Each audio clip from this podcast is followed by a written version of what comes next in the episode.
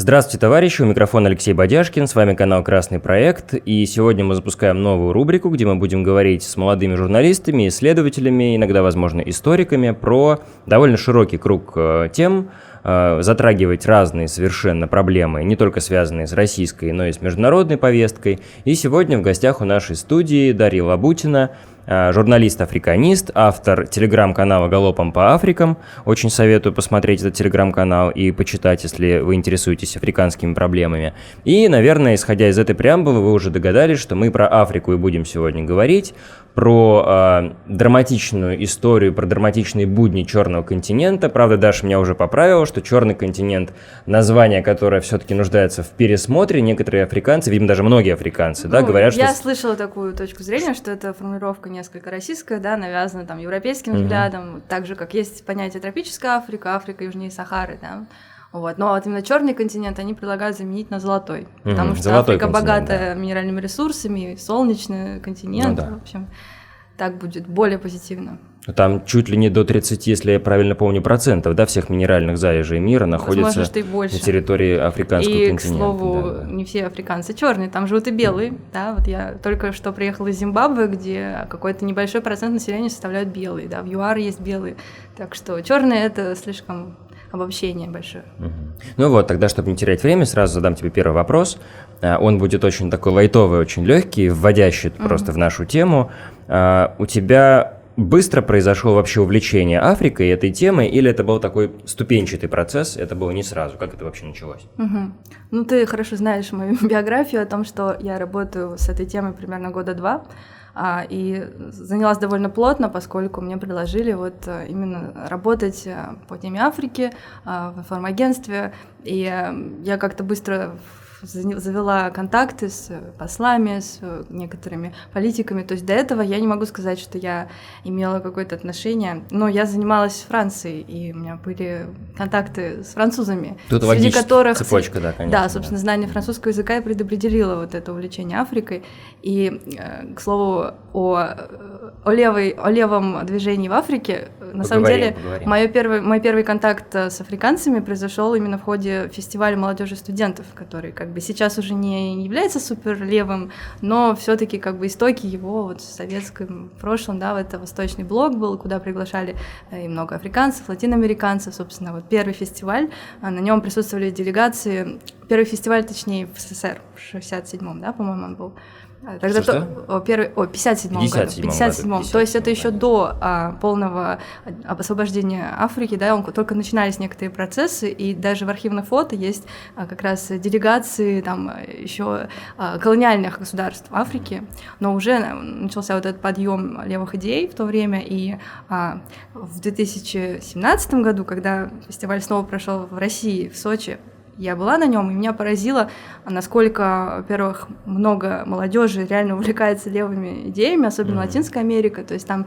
а, были такие моменты, когда там люди обменивались футболками с Лениным, там, значками какими-то э, и с Че Геварой, да, то есть для них это все еще актуально. То есть если в нашей стране это все-таки сейчас э, как-то очень так ну не маргинально, но небольшая прослойка, да, увлекается. Или она, уже, она уже гораздо она шире, растет, да, мы хорошо. об этом поспорим в конце, да. Вот. вот но... Я не сильно знакома с левыми движениями в Африке, честно скажу, но на этом именно фестивале угу. было представлено очень хорошо африканский континент, то есть там просто по вот этому парку олимпийскому, где он проводился, в Сочи там бродили целые целые компании, не знаю, там из 10, 20, 30, 50 человек, не знаю, очень массивные африканцев, и они были в национальной одежде, они стучали в эти барабаны свои, в там-тамы, они пели какие-то песни, это было все очень задорно и весело, и как бы я для себя тогда открыла, что вообще африканцы по-французски говорят, да, ну, потому что многие страны это испытывали французское влияние, угу.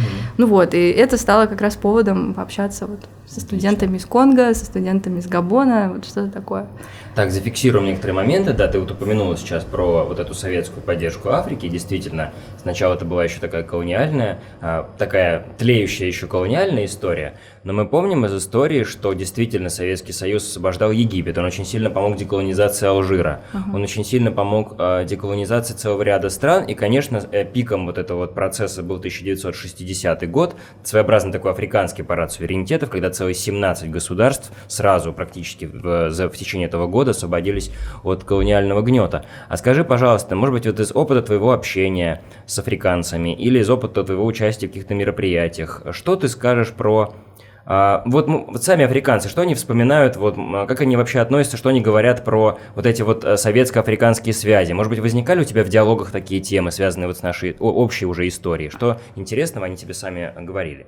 А, да, да, я поскольку вот только что была по работе в Зимбабве, да, и брала интервью как раз на эту тему, вот я скажу такую вещь.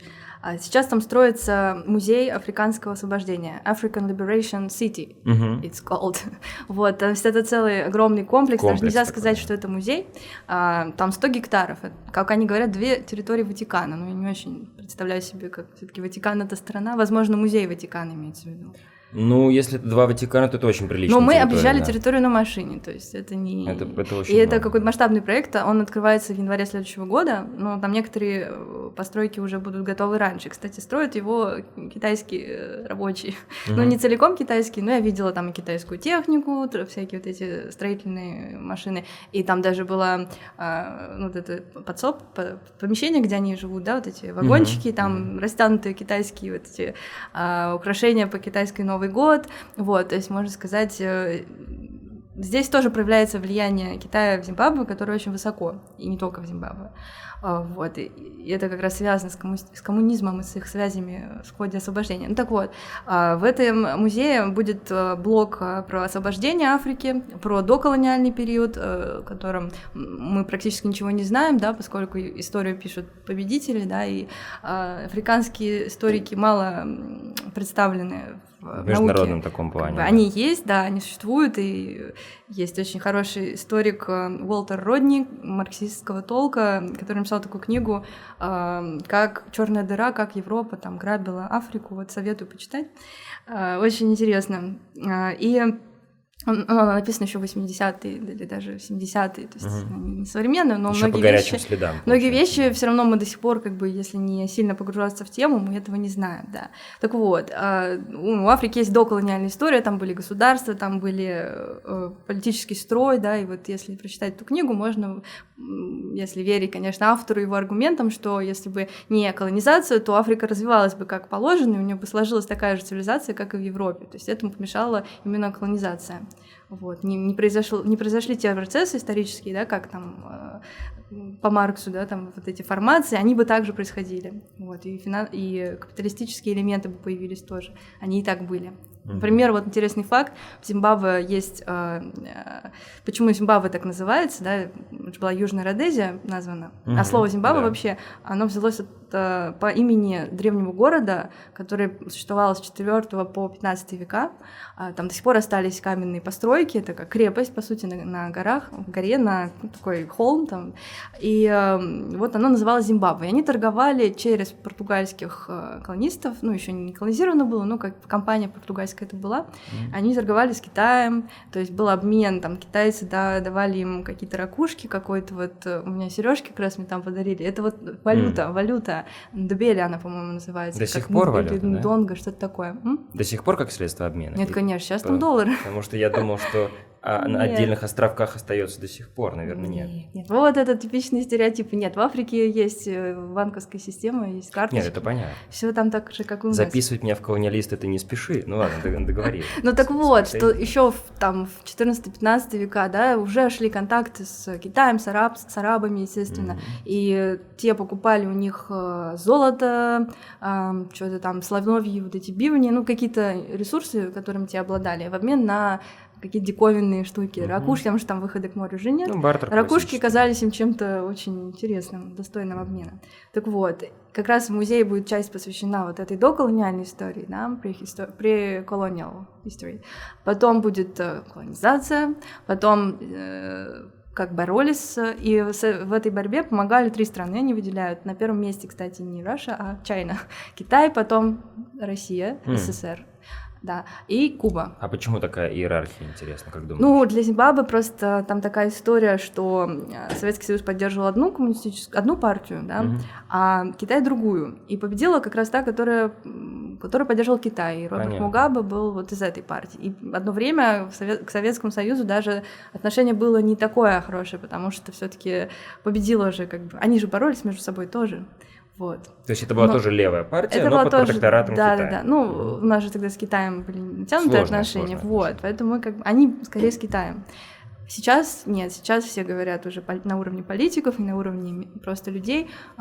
Все очень хорошо воспринимают Россию. И вообще в Африке, конечно, это вот советское наследие. То есть, да, мне бы даже хотелось, чтобы его было, чтобы об этом говорилось меньше, все-таки потому что уже 30 лет Россия другая страна, и мы сейчас уже должны как бы наследие сформировать новое, да. Это верно. Но сейчас все опирается вот на те годы, все, все пресс-конференции, когда наш министр иностранных дел ездит э, на континент, все эти пресс-конференции начинаются со слов, что Россия наш большой друг с советских времен. Ну, действительно, наследие Советского Союза в Африке колоссальное. То есть, а, начиная с того, что поставляли ору- вооружение, оружие, да, и вот а, в, моих, интервью в Зимбабве как раз они подчеркивали этот момент, а, что если бы не советское оружие, то просто ну, они бы не победили, потому что их поддерживали только вот эти три страны. Я так понимаю, что вооружение в Китае, Китай в меньшей степени поставлял. Меньше, да. Он, может быть, чем-то другим поддерживал. Мы вооружили полностью а, армию таких государств, как Сомали, допустим, почти на 99%, вот. и не только него. Извини, что немножко тебя прерву, ты правильно сказала про инфраструктурные проекты, про вложения. Одна Асуанская плотина чего стоит, да, да которую да, возвели да. советские инженеры под, э, ну, под, по крайней мере, под руководством наших кадров, там строилась очень замечательная, конечно, плотина. Роль, э, роль Советского Союза в освобождении Анголы очень велика. То есть до сих пор они, до сих пор у них на флаге, собственно, там символик, там не, не серп и молот, но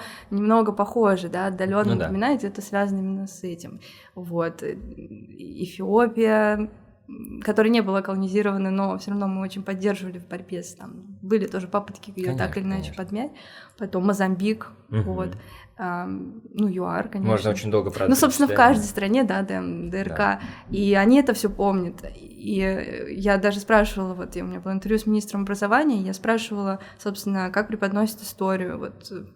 А, и очень важный момент, да, если на Западе пытаются, делаются попытки а, а, как-то переписать эту историю Второй мировой войны, и там чуть ли уже Россию не агрессором представляют, что мы уже напали там на Гитлера, а не наоборот, то в Африке как бы преподают иначе. И а, в этом музее будет будет установлен памятник победе э, Советского Союза в Великой Отечественной войне. И это очень важно. То есть на африканском континенте вот на, эта точка, поэтому так и Россия поддерживает этот проект, там Минобороны участвует, скоро поедет делегация вот э, по поводу памятника. То есть мы финансово, я так понимаю, не участвуем, но наш флаг висит, потому висят флаги всех африканских стран, Кубы э, и России, угу. и Швейцарии. Ну, Швейцария там, по-моему, как-то финансово участвует, плюс она была первой, кто признал независимость вот Зимбабве, угу. поэтому... Ну вот давай про колониализм угу. поговорим как раз, а, про, точнее, деколонизацию, это будет такая, наверное, у нас сегодня центральная тема.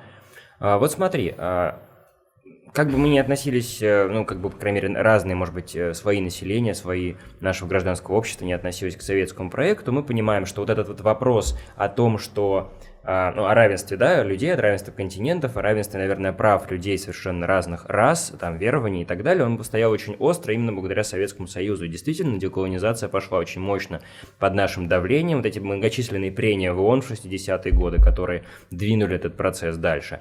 Ты упомянула ДКР, э, Демократическую ДРК. Республику Конго, да, ДРК, да, прошу прощения. Вот, и вот эта вот, естественно, героическая борьба Патриса Лумумбы. Э, Сейчас Журден опять хотят вернуть имя Лумумбы. Это будет очень правильно. Так да. вот, мой вопрос следующий следующем. А для тебя лично, вот учитывая ту мозаику Э, антиколониального движения, которое ты так уже обрисовала, что для тебя является какой-то такой, может быть, наиболее яркой или, может быть, наиболее такой тебе запомнившейся героической такой страницей вот этой деколонизации? Какие бы факты или, может быть, эпизоды, не обязательно там с датами, а просто в целом, вот ты бы отметила как пример такой вот героической борьбы. Я, конечно, вспоминаю Патриса Лумумбы, но мы понимаем, что это только вершина айсберга. Что ты еще здесь можешь такого вспомнить вот для наших э, слушателей, угу. чтобы они заинтересовались? Ну, мы так или иначе помогали практически всем странам, да, обрести, обрести эту независимость. В тот момент для СССР это был такой проект не цивилизаторский, как сказать, ну, иде идеологический, вот, да, потому что, конечно, тогда были заинтересованы в приобретении союзников, надо было продемонстрировать, что вот э, советский проект, он э, ну, экстраполируется на любую страну, там, Латинской Америки, Африки, да, и это было противопоставление как бы вот этому западному капиталистическому строю. Угу. Сейчас мы видим, что победил все таки капитализм, как в России, так и в Африке, все страны так или иначе капиталистические. Ну, он, конечно, скоро рухнет, но временно, но временно политически победил. остается система там, не могу говорить там про все страны, не, не, не все знаю, не везде была, но в Зимбабве вот у них до сих пор, да, вот эта вот партийная система, а, то есть есть многопартийность, но там, например, должность звучит там как секретарь партии, да, вот, то есть угу. как, как и в Китае должности такие. А, вот, из-за этого очень сложно понять, перевести на российские реалии. То есть там беру интервью у спикера партии, вот у него там звучит как секретарь чего-то там, комитета, угу. как это нам представить, непонятно.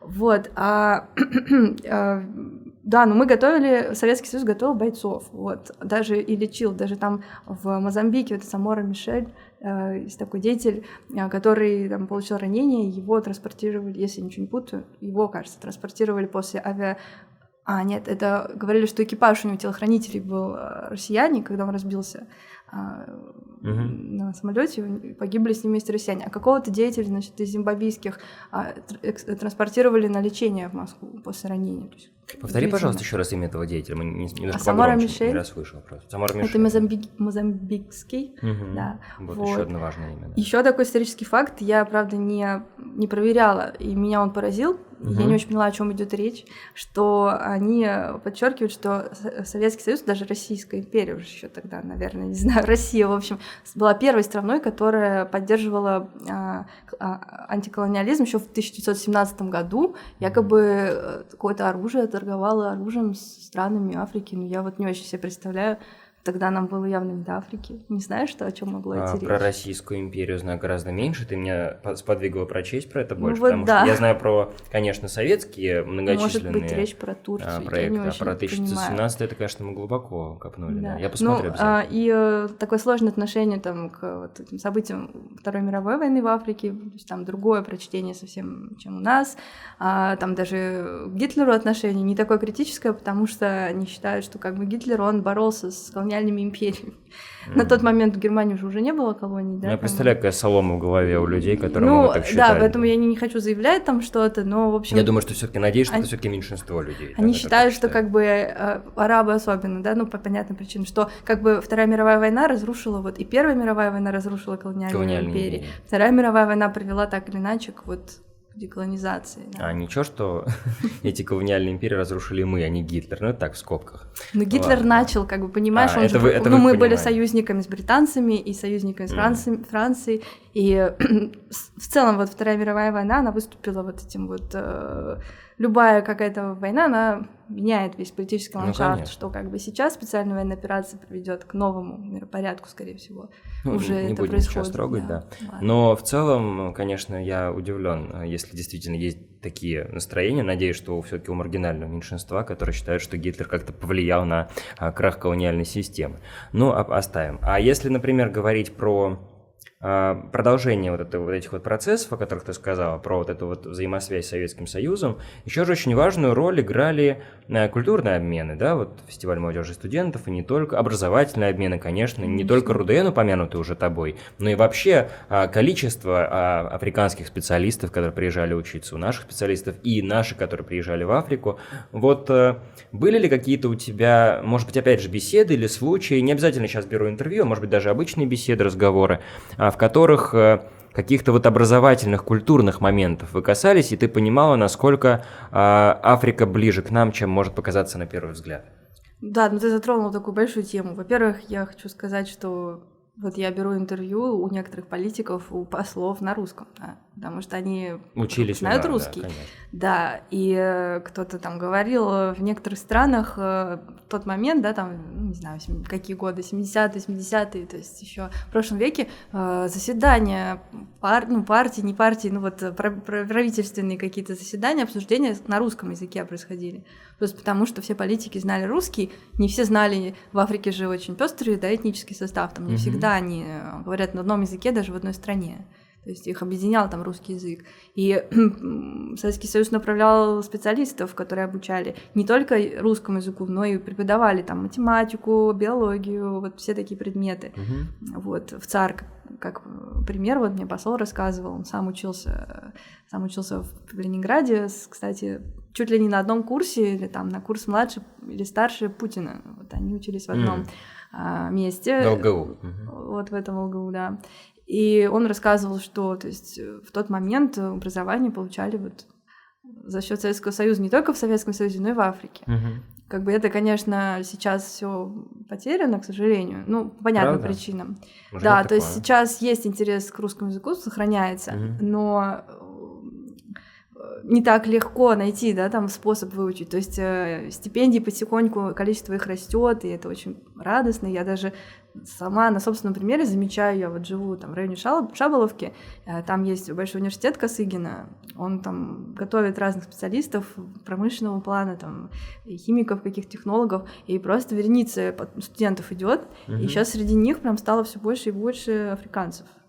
Возможно, еще на этой ветке Руден находится на оранжевой. То есть я в метро прям каждый день стала встречать. Раньше такого не Такое было. Такое средоточие африканского мира. Я не знаю, но я спускаюсь в метро, и я вижу вот каждый день, ну, вот один, два, три, четыре, пять иногда там прям компаниями. Угу. Вот, и если ехать по ветке там трамвая вот от метро университет, там до метро э, Шабовка, там тоже часто бывают компании студентов из Африки. Ну, на станции Беляева там, понятное дело, уже сосредоточение. Ну, то есть видно, что растет количество студентов. Угу. Вот, но для них же именно стипендия важна, потому что там, как правило, нет финансирования какого-то. А поехать в Россию учиться, извини меня, там билет стоит 100 тысяч, там, доехать до России. Ну вот, и, конечно, будет очень радостно, если это будет наращиваться, потому что интерес, запрос есть.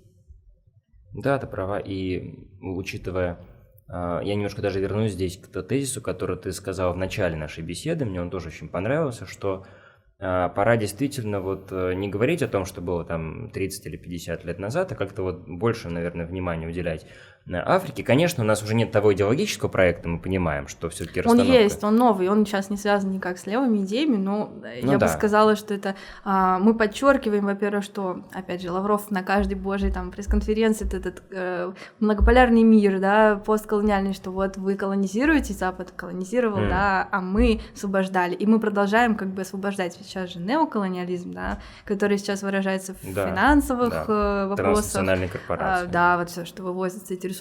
Россия как бы не вывозит ресурсы, она приезжает, и а, даже сами африканцы, даже белые африканцы есть, которые говорят так, а, что родозийцы их называют имбабы, что вот противопоставляя Китай и России, да, хотя Китай много делает хорошего, как бы тоже не хочу там их ругать, но у китайцев подход другой. Они кредитуют, да, они дают деньги на какие-то масштабные проекты, и у них много этих денег, больше там, чем у нас.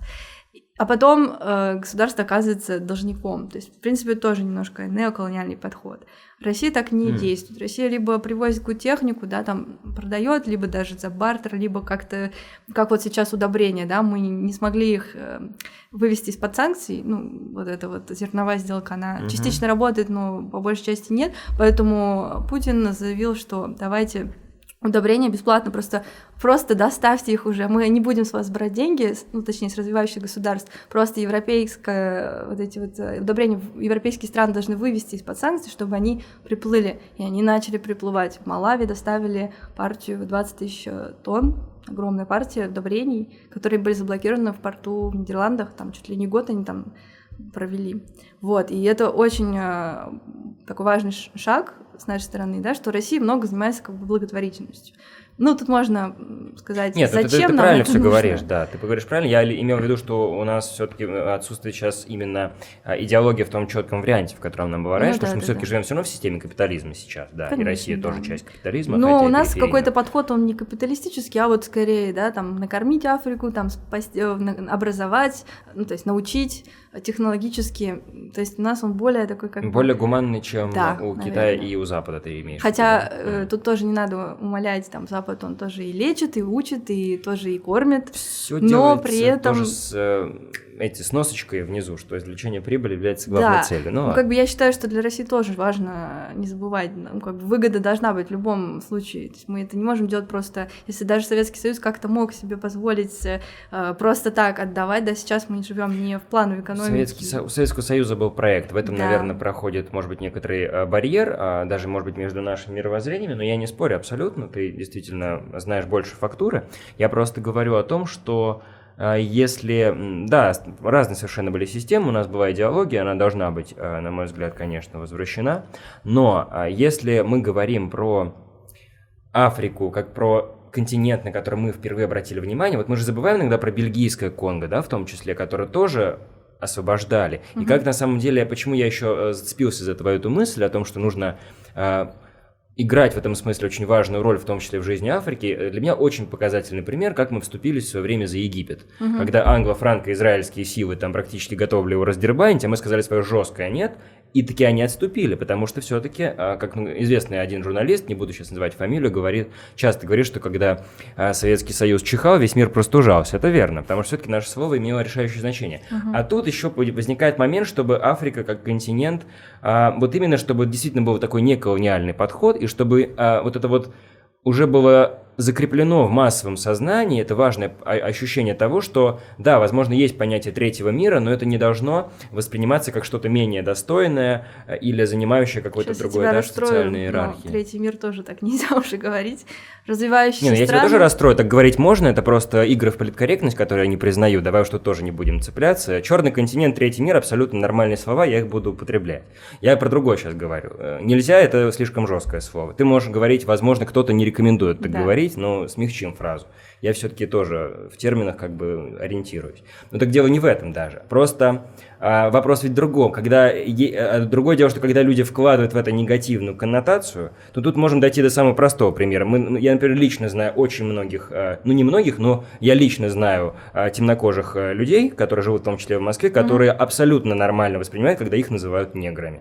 Это я к чему ну, говорю? Неграми можно назвать. Вот. Ну, просто это... Хотя об этом тоже, помнишь, сколько было э, копий было сломлено по поводу того, что даже слово негр является ну, неполиткорректным. в Америке такая. Да, но все равно, видишь, тут еще важно, что мы как бы Ну, просто вот Китай страна третьего ядре, мира. Да. Конечно, нет, безусловно. Ну вот. Никакого не третьего. А раньше еще была.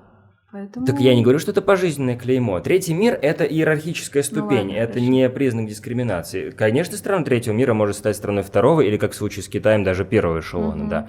Поэтому, да, извини за эмоциональный такой ответ. Вот, но ты правильно говоришь по поводу поликорректности, просто я думаю, что здесь вот этот вот э, soft language, так называемый, угу. да, немножко смягчающие формулировки, они могут нас завести в совсем, конечно, в трясину полнейшей поликорректности. Ну, это, это очень важно, вот, на самом поэтому деле. Это есть же философы, да, которые подчеркивали там идею, что язык, он формирует мышление, и я поэтому настаиваю я ну, не хорошо. вот из тех людей, которые хорошо. как бы будут за слова попрекать, но вот в контексте именно Африки Хорошо. как раз, мне кажется, правильнее отходить тоже от этих терминов. Тут я даже слышала, что Ближний Восток сейчас оспаривается а, самими жителями стран Ближнего Востока. Mm. С какой стати он Ближний Восток? Ближний относительно чего? А, Давайте называться они, Афроевразия. Они даже в этом увидели какой-то оттеночек. Ну, ведь эти все названия давались да. кем? Белыми да. европейцами. Да. А понятию Middle East, Средний Восток, интересно. Ну, там еще есть ну, Передняя Азия, да. да. Ну, в общем, Оставим эти все термины, я это думаю, будут тема. меняться. Это хорошая тема. Да. А, дорогие товарищи, жо- э, Золотой континент, да? Золотой континент, Золотой континент, да. да, на всякий случай, потому что я вот впервые от тебя услышал, спасибо, теперь буду знать про Золотой континент. А, на всякий случай, если не знаешь, ответишь кратко, что ты знаешь про а, современное, ну, может быть, левое движение, а если не знаешь про левое, что ты знаешь про современные вот уже тоже процессы в Африке, тоже постколониальные, то есть там все равно сейчас идет какая-то борьба за освобождение вот тех же ТНК, да, от власти мирового капитала. Я знаю, что в Африке, в транснациональных корпораций, а, да, я знаю, что в Африке есть а, все-таки есть в определенных кругах очень сильное возмущение по поводу того, что Европа просто под другим соусом грабит, ну и США, естественно, африканский да. континент. Что ты знаешь вот про эту э, среду и как сегодня этот механизм а, устроен? Ну, у нас вот в новостях часто проходят, да, вот эти интересные демонстрации, когда mm-hmm. выходят с российскими флагами, преимущественно во франкофонной Африке. Это началось ЦАР, наверное, там Буркина-Фасо, mm-hmm. это Мали, где теперь Республика Конго, ДРК. Угу. А, там э, на прошлой неделе посещал французский президент Мануэль Макрон, да, и э, он сказал там интересную вещь, э, что якобы Европа и Франция не должна быть в ответе за решение проблем африканских стран. И это вызвало очень такую бурную реакцию среди африканских. Потому что за Еще несколько дней до этого в столице ДРК а, в Киншасе проходил, э, проходили митинги с российскими флагами, и чуть ли не там, ну, не то, что чуть ли там, и были портреты Путина, и они там кричали, типа, Путин, приди, спаси нас. ну, то есть я не склонна преувеличивать это, то есть, не знаю, это не означает, что там, каждый так считает, ну, но, но тем не менее это факт, да. Угу. Я не думаю, что это Россия организовала такой митинг, но кто-то дал им флаги, не знаю, где они их взяли, кстати. Это приятно, конечно. Вот, то есть э, это происходит, и все больше стран, я думаю, будут а, на этот путь вступать. Так вот, и, и Макрон заявил, что, значит, мы не в ответе, да, решении проблемы. Я говорю, можете только создавать проблемы, да, не решать их. Mm. И, э, ну, ему выговор сделал президент э, Чисикеди, то есть и Макрон там так замялся немного. Вот, то есть они возмущаются против такого отношения. С какой стати там... А что пресс-конференция в ЮАР, когда Лавров посещал? Да, да, да, кстати. Когда, кстати. как всегда, эти журналисты западные начинают задавать эти вопросы, типа, а почему вы учения там проводите? В ЮАР проходили учения в феврале российско-китайско-южноафриканские военно-морские учения. И это, конечно, ну, здорово, потому что какая тут, о какой изоляции можно говорить, когда на другом конце света, да, там а, проходит э, в Индийском океане там учения с участием России. Это важный политический момент, и против этого очень возмущалась э, США, возмущались США mm-hmm. и некоторые партии в ЮАР, да, белые партии, не только белые, по-моему, там же много выходцев из Э, из Европы. Вот. И эм, тогда глава МИД ЮАР э, Надали Пандора, она там очень четко отвечала, что мы суверенное государство, с кем хотим, с тем мы проводим учения. Ну, конечно. Вы не да. можете нам диктовать. Ну, то есть они еще иногда Э, забывают, что уже не 19 Но век, не все да, страны что... могут так говорить. Многие так считают, э, политики там в этих странах, но они еще сильно зависимы экономически. Та же ЮАР, а, там, например, вот Russia Today не может быть транслирован, не может транслироваться, потому что эти мультиплекс, вот этот вот телевизионные системы, пакеты, они все западные, угу. и просто нельзя там под санкциями, если канал... То есть ЮАР то... одна из наиболее зависимых сейчас стран, да, экономически? Ну, экономически, экономически сильно зависимая, да. Понятно. Ну вот да, просто в том-то и диалектика нашего времени, что изменились просто а, формы воздействия, да, и рычаги. То есть сейчас, конечно же, нет такого прям лобового агрессивного эксплу... такой агрессивной эксплуатации, но есть вот такая вот мягкая экономическая, якобы мягкая эксплуатация. А скажи мне, пожалуйста, это тоже вот для нашего тоже канала интересно, поскольку, ну, левая идея, она про равенство прежде всего. И, кстати, вот насчет ЮАР, да, насколько там долго держался апартеид, да, это до, до 90-х, если я не ошибаюсь, годов, то есть там очень долго шли эти процессы, пока они не были... Даже и после 90-х. Ну, там догорало еще, да, да, то есть они с каким-то скрежетом только сейчас там Сейчас там апартеид на наоборот, сейчас, ну, я не была в ЮАР, поэтому не знаю, но вот из того, что мне рассказывали, я очень удивилась, а, что белых как бы не любят ЮАР. Хотя они там живут, но mm. там очень а, а, ну, такое осторожное отношение, скептическое. Mm. Хотя все южноафриканцы, с которыми я общалась в России, начиная там от посла и заканчивая какие-то бизнес-делегациями, mm-hmm. все очень приветливые, да. Ну, они, наверное, в России все-таки понимают, что они с россиянами имеют дело, а там, соответственно, к белым осторожное отношение. Ну, наверное, с одной стороны логично. Не простили, короче. Маятник, он же качается, ну, да. поэтому как бы было бы странно ожидать чего-то другого. Ну, а если брать э, какие-то другие страны помимо ЮАР, э, что, на твой взгляд, является такими вот вызовами, самыми главными ключевыми проблемами э, африканских государств сегодня? Ну, мы сейчас не берем вещи, может быть, очевидные, связанные с гуманитарным кризисом, с голодом, да, который существует по-прежнему. А вот что, что за... про голод в Африке. В а, Зимбабве очевидно. мясо едят больше, чем в Европе. Ну, Зимбабве, да, в большинстве стран существует ну, определенный там голод. Ситуации, да. скажем так. Ну да, есть как более бы бедные, дети там, Мали. пухнут от пилагры, извини Но меня, ты какое знаешь, мясо. что это связано не с тем, что... То есть почему в Африке вообще голод? Там пахотных земель огромное количество, угу. причем не распаханных еще, да. А, им нужно просто удобрение, им нужно, может быть, грамотное управление. Ну, это как бы все возможно. Им нужна сельхозтехника который вот сейчас в Беларуси, например, активно поставляет, не только в Зимбабве, да, да, да, читал. еще в Кению, угу. еще и там в Танзанию да. и много куда еще. Трактора То есть самые. вот когда европейцы там обвиняют, что говорят, вот африканцы не могут сами прокормиться, мы их тут им экспортируем, но это связано с тем, что просто там идут боевые действия в некоторых странах, в той же ДРК, да, там большой территории, угу. или там э, страны под санкциями и Здесь дело не в том, что они сами не могут как бы наладить хозяйство, дело в том, что просто им мешают это сделать.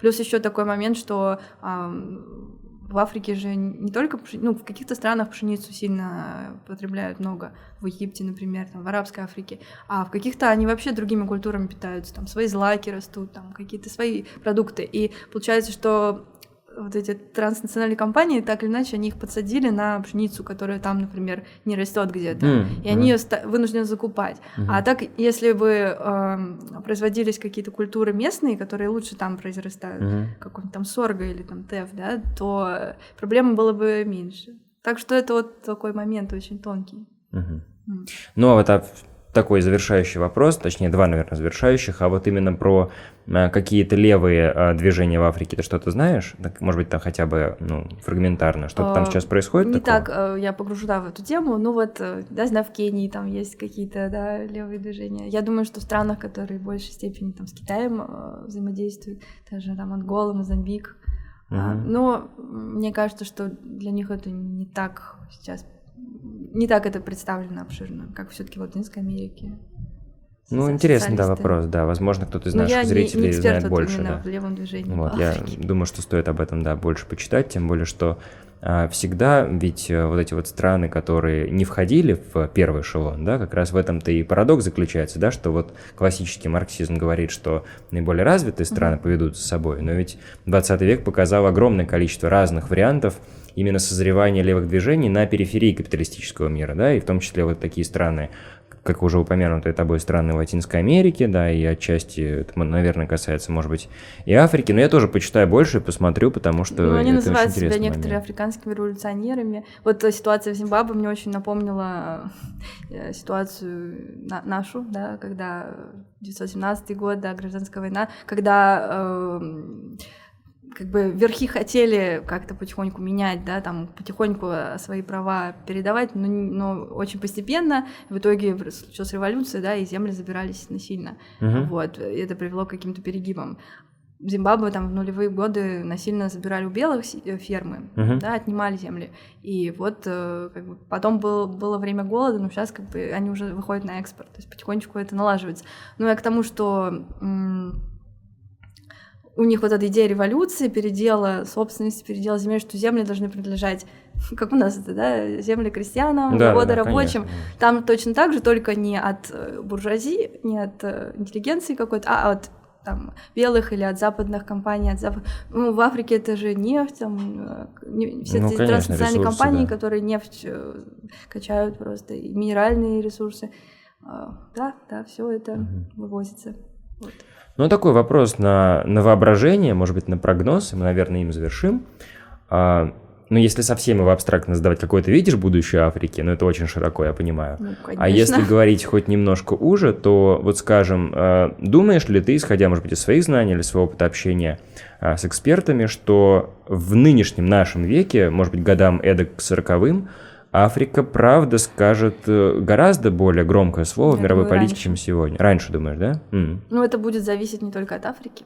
От нас, от ну, Китая. от нее тоже во многом. А, ну, да. Хочется как бы пожелать, чтобы Африка перестала быть ресурсным придатком, как вот Россия, да, была бензоколонкой ну, долгое время, последние года, и сейчас как бы меняется как-то потихонечку э, вот эта система. Западные компании уходят, так, так или иначе какая-то национализация происходит в силу санкций.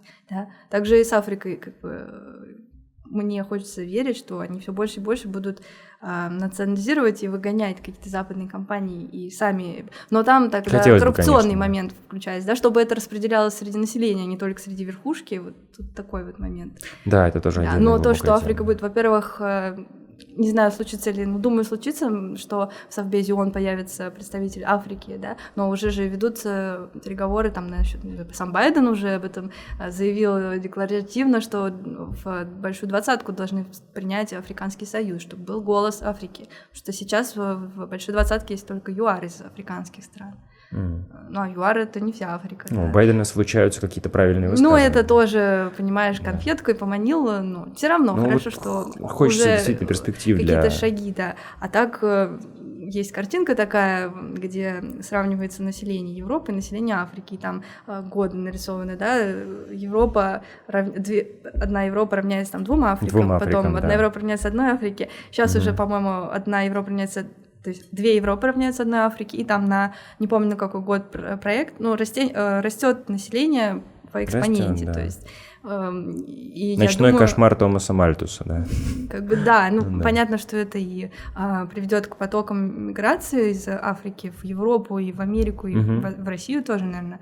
А, сколько там, сколько эмигрировало в, во время чемпионата в общем, буду, В общем, будущее Африки 100% Конечно. есть, в этом никто не сомневается. Другой вопрос, как распорядимся мы, какую роль мы в этом сыграем, насколько мы ну, не, не утратим завоеванные позиции и насколько сможем приобрести, потому что там конкуренция, будь здоров, там не только с Западом, и с Китаем, и с Турцией, и с э, арабским миром, и с Японией, то есть все хотят какой-то кусочек себе. Да. А, и вот хочу прокомментировать, что сейчас же ведутся переговоры о строительстве базы в Судане. И я думаю, что логистической базы, да, она там не совсем военного толку, но неважно, то есть какое-то ну, да. присутствие. И нужно побольше вот и посольств, и каких-то не только дипломатических миссий, а и компаний, чтобы были, как бы, и может быть жители, число жителей росло именно наших представителей, соотечественников. Вот это очень важно, потому что там а, я летела из Зимбабве, там пересадка была в Замбии, пол самолета китайцев, которые там живут уже и работают. Uh-huh, uh-huh. Ну вот нас такого пока нет, конечно.